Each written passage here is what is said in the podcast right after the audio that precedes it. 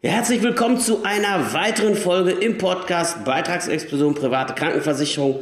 Heute mit der spannenden Frage, wie kann man auch als Rentner noch das Beste aus seiner Krankenversicherung rauskitzeln? Hier mal ganz gezielt fünf Tipps zum Verbessern respektive Sparen. Ganz viel Spaß beim Zuhören.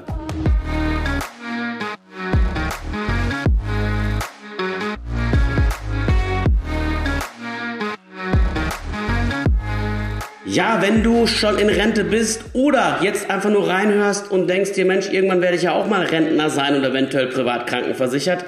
Was für Tipps können mir denn dann noch helfen? Oder ist dann alles schon zu spät? Dann habe ich gute Nachrichten für dich. Denn es ist tatsächlich so, dass es eine ganze Menge gibt, was man unternehmen kann, so dass man im Alter A seine Rechnung bezahlt bekommt und B beitragsmäßig das Ganze auf jeden Fall so human wie eben noch möglich in der Situation verlaufen kann. Und dafür werden dir hier einige Tipps ganz besonders weiterhelfen. Grundvoraussetzung ist erstmal, dass du weißt, dass bei jeder privaten Krankenversicherung Altersrückstellungen im Laufe der Zeit aufgebaut wurden. Das heißt, mit jedem Monatsbeitrag ist der Versicherer hingegangen und hat einen Teil dieses Geldes in eine Rücklage gepackt, die sich Altersrückstellung nennt. Und seit dem Jahr 2001 hat der Gesetzgeber nochmal zusätzlich für alle, die dann neu abgeschlossen haben, die davor schon versichert gewesen sind, konnten sich freiwillig entschieden, entscheiden, ob sie das nehmen oder nicht, einen zehnprozentigen gesetzlichen Zuschlag eingeführt, der neben den normalen Altersrückstellungen bis zum 60. Lebensjahr eingezahlt wird und ab dem 65. Lebensjahr dann ausgeschüttet wird in der Form, dass man als Versicherer hier die Aufgabe hat, den Beitrag eben noch moderater zu halten. Dafür ist genau dieses Geld eingesetzt worden. Das heißt also, dieser Teil des Beitrages für jeden, der den zahlt, der endet mit 60 und wird ab 65 Beitrags ja, senken, senken eingesetzt. Das heißt aber nicht, dass der Beitrag dann reduziert wird, das wäre so schön, um wahr zu sein, sondern das ist eher dann so in der Praxis, dass die Beiträge dann dadurch bedingt etwas humaner ansteigen, als sie es ohne tun würden. Das ist das Erste, was du wissen musst. Das Zweite, was du wissen musst, das sind jetzt noch nicht die Tipps, sondern das sind einfach nur erstmal ein paar Fakten, die wichtig sind, vorbereiten für die Tipps. Es ist so, wenn du ins Rentenalter kommst und du hast beispielsweise noch ein Krankentagegeld mitversichert, Krankentagegeld heißt, keine Ahnung, du fällst als Angestellter länger als sechs Wochen aus, weil irgendwie krank oder Unfall oder was auch immer, dann ist normalerweise so, dass die gesetzliche Kasse dir dann halt einen Teil deines Lohnes weiterzahlt. In der privaten schließen die Leute sogenannte Krankentagegelder ab, die genau das Gleiche machen. Da kann man vereinbaren, dass nach sechs Wochen gezahlt wird, nach vier Wochen gezahlt wird, nach drei Monaten gezahlt wird, was auch immer. Aber der Tarif fällt in der Regel im Rentenalter logischerweise weg, weil es gibt ja keinen, ja, keine Arbeit mehr im klassischen Sinne, wo man dann eben halt krankgeschrieben werden würde, sondern man ist Rentner und dementsprechend kann man sich diesen Baustein auch sparen, genauso wie den gesetzlichen Zuschlag. Zuschlag. Dann ist es so, einige von euch, die jetzt zuhören werden, haben einen Beitragsentlastungstarif in ihrer Krankenversicherung drin.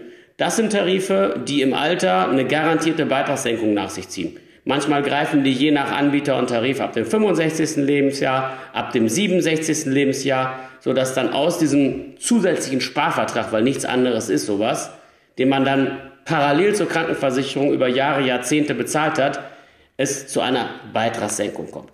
Bitte, bitte, wenn ihr mal in eure Policen schaut, lasst euch nicht beirren. Wenn da zum Beispiel drin steht, Beitragsentlastungstarif XY, gibt eine Beitragsentlastung mit 65 von 300 Euro im Monat. Das ist nur die halbe Wahrheit. Denn der Beitrag für diesen Beitragsentlastungstarif muss bei nahezu allen Gesellschaften voll weiterbezahlt werden. Ja, es gibt ein paar Ausnahmen, die AXA macht das beispielsweise dann nur mit 25 Prozent des Beitrages des bisherigen Beitrags, aber die Masse da musst du den weiterzahlen. Also wenn du 100 Euro dafür im Monat ausgegeben hast, 300 Entlastung bekommst, hast du halt nur 200 Euro Ersparnis. Auch wichtig zu wissen. Dann für alle die, die in die Rentenversicherung eingezahlt haben und dann in Rente gehen, ist es so und ihr Rente beziehen aus der gesetzlichen Rentenversicherung, dass ihr auch einen Zuschuss bekommt aus der gesetzlichen Rentenversicherung zu eurer Krankenversicherung. Und dabei spielt es keine Rolle, ob man gesetzlich oder privat versichert ist. Berechnung ist auch super simpel. Es wird geschaut, wie viel gesetzliche Rente kriegst du, zum Beispiel 2000 Euro. Dann wird geschaut, wie hoch ist der durchschnittliche Beitragssatz zur gesetzlichen Krankenversicherung, sagen wir einfach mal 15 Prozent. Davon die Hälfte, also das sind 300 Euro und davon die Hälfte 150 Euro ist der Zuschuss, den man bekommt, sowohl zur gesetzlichen als auch zur privaten Krankenversicherung. Das heißt, als Privatversicherter, wenn man in die gesetzliche Rente eingezahlt hat, dann kann man sich diesen Zuschuss ebenfalls zu Gemüte führen und der wirkt auch wieder beitragssenkend. Das sind erstmal die Voraussetzungen, die auf jeden Fall vorteilhaft für dich sind. So, wenn es jetzt um die Tipps geht, wenn es darum geht, Mensch, welche fünf, vier, fünf Tipps kannst du denn geben, Dieter, wie man auch im Rentenalter noch das Beste rauskitzelt, dafür muss man sich den Einzelfall ein Stück weit anschauen. Zum einen, das aller, allererste, was du machst, du nimmst mal die Police raus und guckst mal, welche Tarife sind da eigentlich zurzeit noch versichert. Und dann gehst du mal ganz in Ruhe jeden einzelnen durch. Wie schon gesagt, Krankentagegeld fällt raus, Beitragsentlastungstarif, keine Frage, der wird dann irgendwann greifen. Das sind alles Dinge, die passieren. Der erste Tipp, den ich dir geben kann, wenn du da drauf schaust, schau mal, ob du noch weitere überflüssige Tarife mitversichert hast. Zum Beispiel ein Krankenhaustagegeld. Da rechne einfach mal, was kostet sich das Ding im Monat? Aufs Jahr gerechnet, also wenn das 10 Euro kostet, sind das 120 Euro im Jahr und meinetwegen 50 Euro zahlt, wenn du ins Krankenhaus kommst. Dann kannst du ja rechnen, wenn du, keine Ahnung, 120 ähm, Euro einzahlst, in fünf Jahren 600 Euro und teilst das dann durch die 50 Euro, die du kriegst, dann weißt du, du musst alle fünf Jahre, zwölf Tage ins Krankenhaus kommen, damit sich das Ganze lohnt.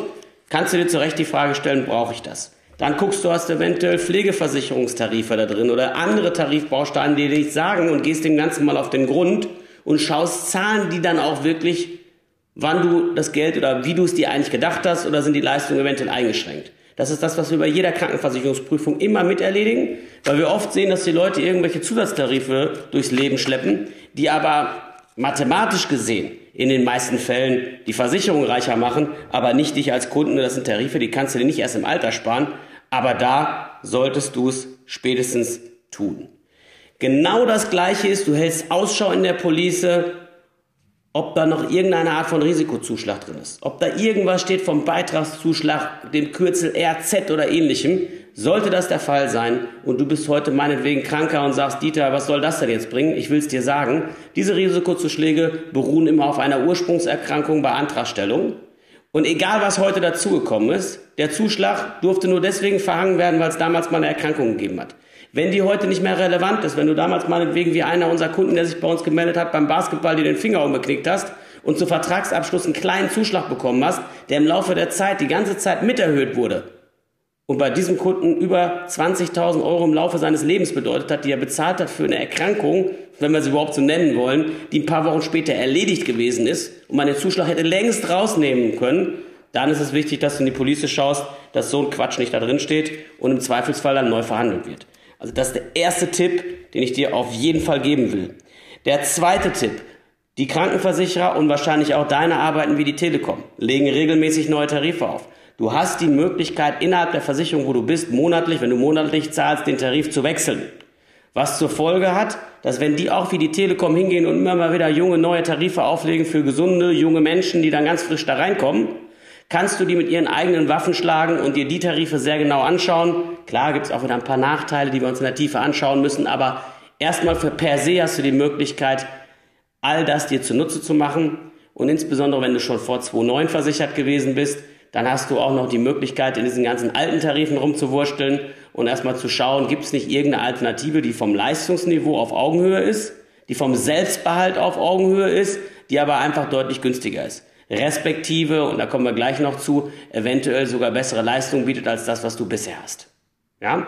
Dabei ist zu beachten, wenn du vor 2008 oder 2009 versichert gewesen bist, so ist richtig, dann hast du auch noch die Möglichkeit, den sogenannten Standardtarif der Rentner zu wechseln. Und das wäre mein Tipp 3. Auch diesen Tarif dir mal berechnen zu lassen. Das nennt sich Standardtarif der Rentner. Ähm, heute, für alle, die die nach 2008 abgeschlossen haben, ist es der sogenannte Basistarif. Das ist beide Mal das gesetzliche Leistungsniveau. Ist das meine Empfehlung fürs Alter? Nein. Ist es aber so, dass das eventuell eine Alternative dasteht, wenn es dir finanziell recht eng wird um den Kragen? Theoretisch ja. Meine Erfahrung hat aber gezeigt, dass in der Regel es immer eine bessere Variante gibt als den Standardtarif oder den Basistarif innerhalb der Versicherung, wo du bist, mit besseren Leistungen als in den beiden Tarifen, die aber teilweise sogar noch günstiger ist als der Standardtarif oder der Basistarif selbst. Das heißt, meine Empfehlung ist nicht in den Standardtarif zu wechseln, sondern den unbedingt in Vergleich zu setzen zu besseren Alternativen und da nicht vorschnell reinzugehen. Denn ganz ehrlich, dieser Tipp kann Gold wert sein, weil hier geht es nicht einfach nur um Geld sparen, sondern es geht darum, du warst dein Leben lang privat versichert, doch nicht mit der Idee, dann im Alter, wenn du die Krankenversicherung richtig brauchst, dann in den Standardtarif der Rentner wechseln zu müssen. Also von daher ganz, ganz, ganz, ganz wichtiger Tipp. Und wenn wir schon dabei sind, nächster Tipp, es ist auch nach 55 noch theoretisch möglich, in die gesetzliche zurückzukommen. Ist allerdings sehr schwierig, weil dein Einkommen unter 450 Euro im Monat liegen muss. Das schaffst du eigentlich nur, indem du dich in Deutschland für eine gewisse Zeit abmeldest und in einem anderen Land anmeldest, um dann irgendwann wieder zurückzukommen. Aber das muss von einem Profi begleitet werden. Wir haben im Team jemanden, der nichts anderes macht als so ein Kram, um das Wasser dicht zu machen. Ähm, das sollte aber die Ausnahme sein. Ähm, Im Regelfall erstmal alle anderen Varianten durchspielen, die wir heute eben besprechen. Aber natürlich kann der Wechsel in die gesetzliche eine Möglichkeit sein. Und für alle, die jetzt reinhören, die das 55. Lebensjahr noch nicht erreicht haben, ihr könnt auch schon vorher zurück. Ja, das heißt also, wenn das Einkommen unter 64.350 Euro fällt für alle, die irgendwie angestellt sind, dann musst du sogar zurück in die gesetzliche. Das kannst du erreichen, indem du mit deinem Arbeitgeber verhandelst, halt einfach mal ein paar Monate Sabbat zu machen, Teilzeit oder meinetwegen ähm, mal ein bisschen runterfährst vom Gehalt her, um in die Richtung zu kommen und dann im nächsten Jahr kannst du auch wieder normal weiter verdienen, dann bleibst du dauerhaft nämlich in der gesetzlichen. Das heißt, die Möglichkeiten sind da recht umfangreich, ist aber auch nicht meine Empfehlung. Lieber eine beitragsstabile Versicherung von Anfang an wählen, gut genug Geld zurücklegen und das dann so machen und nicht kurz vor Toreschluss da raus, weil das immer das Risiko hat der sogenannten Neunzehntelregelung. Bist du in der zweiten Hälfte deines, deines, deines Erwerbslebens nicht zu neun Zehntel in der gesetzlichen Krankenversicherung gewesen? Also keine Ahnung, du willst mit 54 noch von der privaten in die gesetzliche wechseln, arbeitest bis 67, hast mit, keine Ahnung, 25 angefangen, dann wirst du die neun Zehntel nicht erfüllen können. Also du bist nicht 90 Prozent der zweiten Jahres, der zweiten Hälfte deines Arbeitslebens in der gesetzlichen gewesen und hast dann auf alle Einkünfte den vollen Krankenversicherungsbeitrag bis zu der Höchstgrenze von zurzeit über 900 Euro zu zahlen. Also auch auf, du verkaufst ein paar Aktien und hast Gewinne damit gemacht oder ein Fonds oder du hast Mieteinnahmen oder du hast irgendwelche anderen laufenden Erträge aus irgendwas heraus, plus Renten und so weiter. Überall zapfen die dich an. Von daher ist das eine ganz, ganz schlechte Idee, das zu machen. Das ist dann ungefähr so wie bei Freiberuflern. Die sind immer mit dem Problem äh, behangen, dass sie im Alter, wenn sie in der gesetzlichen sind, halt ziemlich viele Beiträge in der gesetzlichen leisten müssen, deswegen da auch nicht ganz so gut aufgestellt sind. So, der nächste Tipp, und der kann entsprechend auch nochmal sehr, sehr, sehr, sehr wichtig werden. Du musst dir vorstellen, wenn du privat versichert bist, dann ja eigentlich mit der Idee, dass die private Krankenversicherung, wenn du sie dann wirklich mal brauchst und es hart auf hart kommt, auch wirklich zahlt. Und das Verrückte ist, dass viele Bedingungswerke so geschrieben sind, dass man im Hochglanzprospekt das Gefühl hat, man ist gegen alles versichert. Schaust du aber in der Tiefe in die Verträge rein, schaust du dir genau an, was letztendlich dort im Kleingedruckten steht dann siehst du, dass Verhaltensregeln erforderlich sind. Du kennst es vielleicht, du hast eine teure Zahnbehandlung und wenn der Zahnarzt vorher nicht einen sogenannten Heil- und Kostenplan nennt, beim Auto wird man es den Kostenvoranschlag nennen, dann ist es eben so, dann muss der in vielen Fällen vorher zur Versicherung und dort abgesegnet werden. Wenn du ihn nicht vor Behandlungsbeginn dorthin schickst, dann ist es eben so, dann kann der Versicherer, obwohl alles korrekt gelaufen ist, die Rechnung im Nachgang kürzen und das eben halt per Vertrag per Vertragsgesetz in dem Fall, weil es steht im Kleingedruckten.